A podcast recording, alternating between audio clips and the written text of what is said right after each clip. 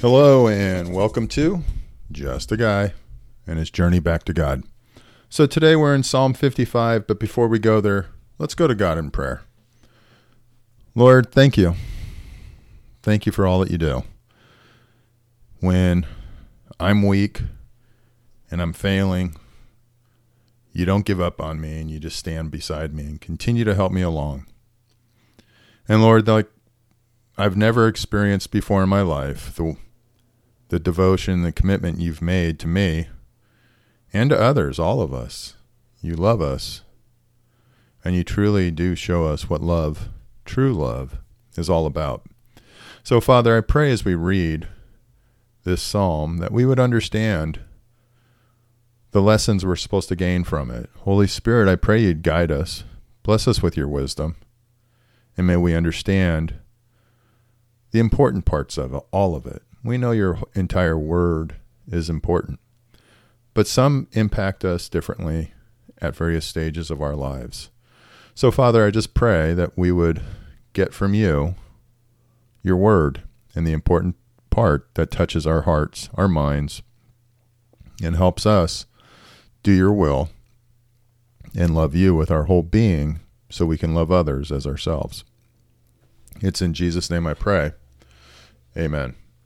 So, this is a longer psalm since uh, for compared to what we've been going through. And the reality is on this is it's very instructive for me because I, I'm str- I've been struggling hard to truly rest in God, rest in His will, rest in comfort that He's in control of, of my life. My my job has not been. It's actually been going pretty well, but my leadership is. I've felt very threatened with my job, even though there's good things going on, and I understand where they're at. It's a tough time, and so I've just been very stressed. And for about three, four weeks, I mean, you've been hearing me, and it's been something that's been challenging. And you know, I try to sit, put on a good face with myself and say I'm trusting God. But the reality is, when it really boils down to it, am I? Am I truly trusting God? And this psalm remind I see so much of myself in David. So let's go ahead and just jump on in to Psalm 55. For the director of music with stringed instruments, a maskil of David. Verse 1. Listen to my prayer, O God. Do not ignore my plea. Hear me and answer me. My thoughts trouble me, and I am distraught. Because of what my enemy is saying, because of the threats of the wicked, for they bring down suffering on me and assail me in their anger. My heart is in anguish within me. The terrors of death have fallen on me. Fear and trem- trembling have beset me. Horror has overwhelmed me. I said, Oh, that I had the wings of a dove! I would fly away and be at rest. I would flee far away and stay in the desert. I would hurry to my place of shelter, far from the tempest and storm. Lord, confuse the wicked, confound their words. For I see violence and strife in the city. Day and night they prowl about on its walls. Malice and abuse are within it. Destructive forces are at work in the city. Threats and lies never leave its streets. If an, en- if an enemy were insulting me, I could endure it. If a foe were rising against me, I could hide. But it is you, a man like myself, my companion, my close friend, with whom I once enjoyed sweet fellowship at the house of God, as we walked about among the worshippers. Let death take my enemies by, by surprise. Let them go down alive to the realm of the dead, for evil finds lodging among them. As for me, I call to God, and the Lord saves me. Evening, morning, and noon I cry out in distress, and he hears my voice.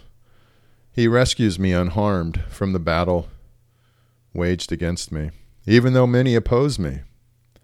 God, who is enthroned from of old, who does not change. He will hear them and humble them, because they have no fear of God. My companion attacks his friends, he violates his covenant. He his talk is smooth as butter, yet war is in his heart. His words are more soothing than oil, yet they are drawn swords. Cast your cares on the Lord, and he will sustain you. He will never let the righteous be, be shaken. But you, God, will bring down the wicked into the pit of decay. The bloodthirsty and deceitful will not live, will not live out half of their days. But as for me, I trust in you. So there's a lot to unpack here. And I think about so many pieces of this psalm. Right at the beginning, where he says, Listen to my prayer, O God. Do not ignore my plea. Hear me and answer me. My thoughts trouble me, and I am distraught. You know, I've felt like that so many times. And even more, I'm trying to trust God. I'm doing my best, and I'm scared. I'm stressed. I have so many sleepless nights. And I sit and I look at dolphin at, that are swimming in the intercoastal where I live. And I think, man, I'd like to be them. And then David talks about in verse 7 through 8 I would flee far away and stay in the desert. I would hurry to my place of shelter, far from the tempest and the storm. He's talking about the doves who would fly away. So often, I have felt like flying away. The stress, the angst, the challenge. It's tough. And then finally, I keep telling myself, cast your cares on the Lord, and he will sustain you. He will never let the righteous be shaken. And I try, but the problem is, is it's me trying to rest in God. He knows my challenges, he knows my concerns. But it's so hard to truly trust. You know, it's it's one of those elements in my life that I'm still battling with on a daily basis. It's the full-blown trust. It's easy when it's not important to you. It's easier to do it when everything's going well. But when it's potentially not going to go well, what about then? And that's what I keep debating and beating myself up with because I'm not doing a great job at it. Now, A.W. Tozer he has a few thoughts on this. He thinks about it quite a bit, and he writes in his book, The Price of Neglect Carnal fear may take either of two opposite directions. It may make us afraid to do what we know we should do, or afraid not to do what we have reason to think people expect us to do. Courage lies somewhere between these two extremes. There is a foolish consistency which brings us into bondage to the consciences of other people. Our Christian testimony has created a certain expectation in the mind of our friends, and rather than jeopardize our standing with them, we dutifully act in accordance with their expectation, even though we have no inward conviction on the matter. We are simply afraid not to do what people expect of us. We cannot face our public after we have failed to do what we know they expect us to do.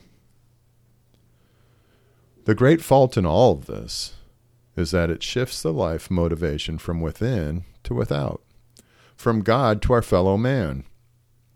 Any act done because we are afraid not to do it must take its place along with any act that is not done because we are afraid to do it. Fear, not love and faith, dictates the conduct, and whatsoever is not of faith is sin. The way to escape this double snare is simple make a complete surrender to God. Love Him with all your heart and love every man for His sake. Determine to obey your own convictions as they crystallize within you as a result of prayer and constant study of the Scriptures.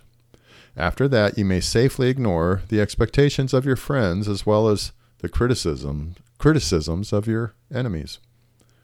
You will experience first the shocked surprise of the re- of the regimented army of lockstep believers, then their grudging admiration, and if you continue to walk the way of love and courage, they will take heart from your example.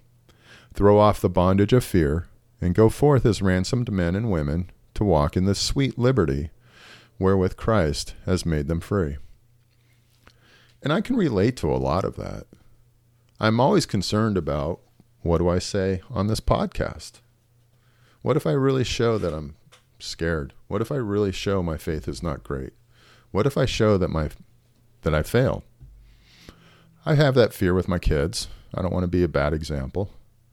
And then people who know me as a Christian and know I have this podcast. But then I have my challenges and my concerns and my fears. So, how do I act about that with God? It's quite the challenge. But I like the fact that the most important element is within, not looking without.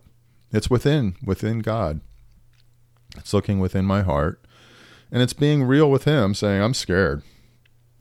I'm stressful. I'm stressed. I'm not handling this great, God. Can you please help me?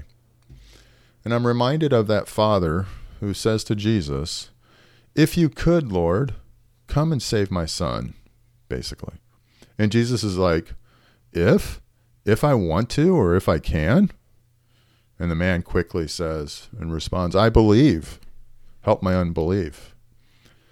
That is such a powerful scripture for me because I struggle at times. My belief is great and super strong when there's no challenges. But even then it's I have challenges because then all of a sudden I think, well, I'm the cause of this great situation. And that's just not the case. So all of it is a challenge, but if it's one that we turn over to God and we plea, just like David did, for God to hear us for God to support us and direct us. And with that, let's go back to God in prayer. Thank you, Lord. Thank you for your word. And I just pray that this would have been from you and not me. There was a lot of talking on my part. And I just pray, Lord, that people would hear what you want them to hear. Nothing from me, everything from you. And Lord, I just pray you would be with all of us our families, our friends, our nations. Because there's so many people all around this world who listen in and you talk to them. And I just pray our countries would know you and get to know you even closer. That we would all follow you and be a light unto those around us. Protect our our countries, Lord. Protect our families. And most importantly, keep us close to you Keep our families and friends close to you so that they know you in this troubled time. It's in Jesus' name I pray. Amen. Hey, thanks for joining me at Just a Guy and his journey back to God. I hope you have a great day.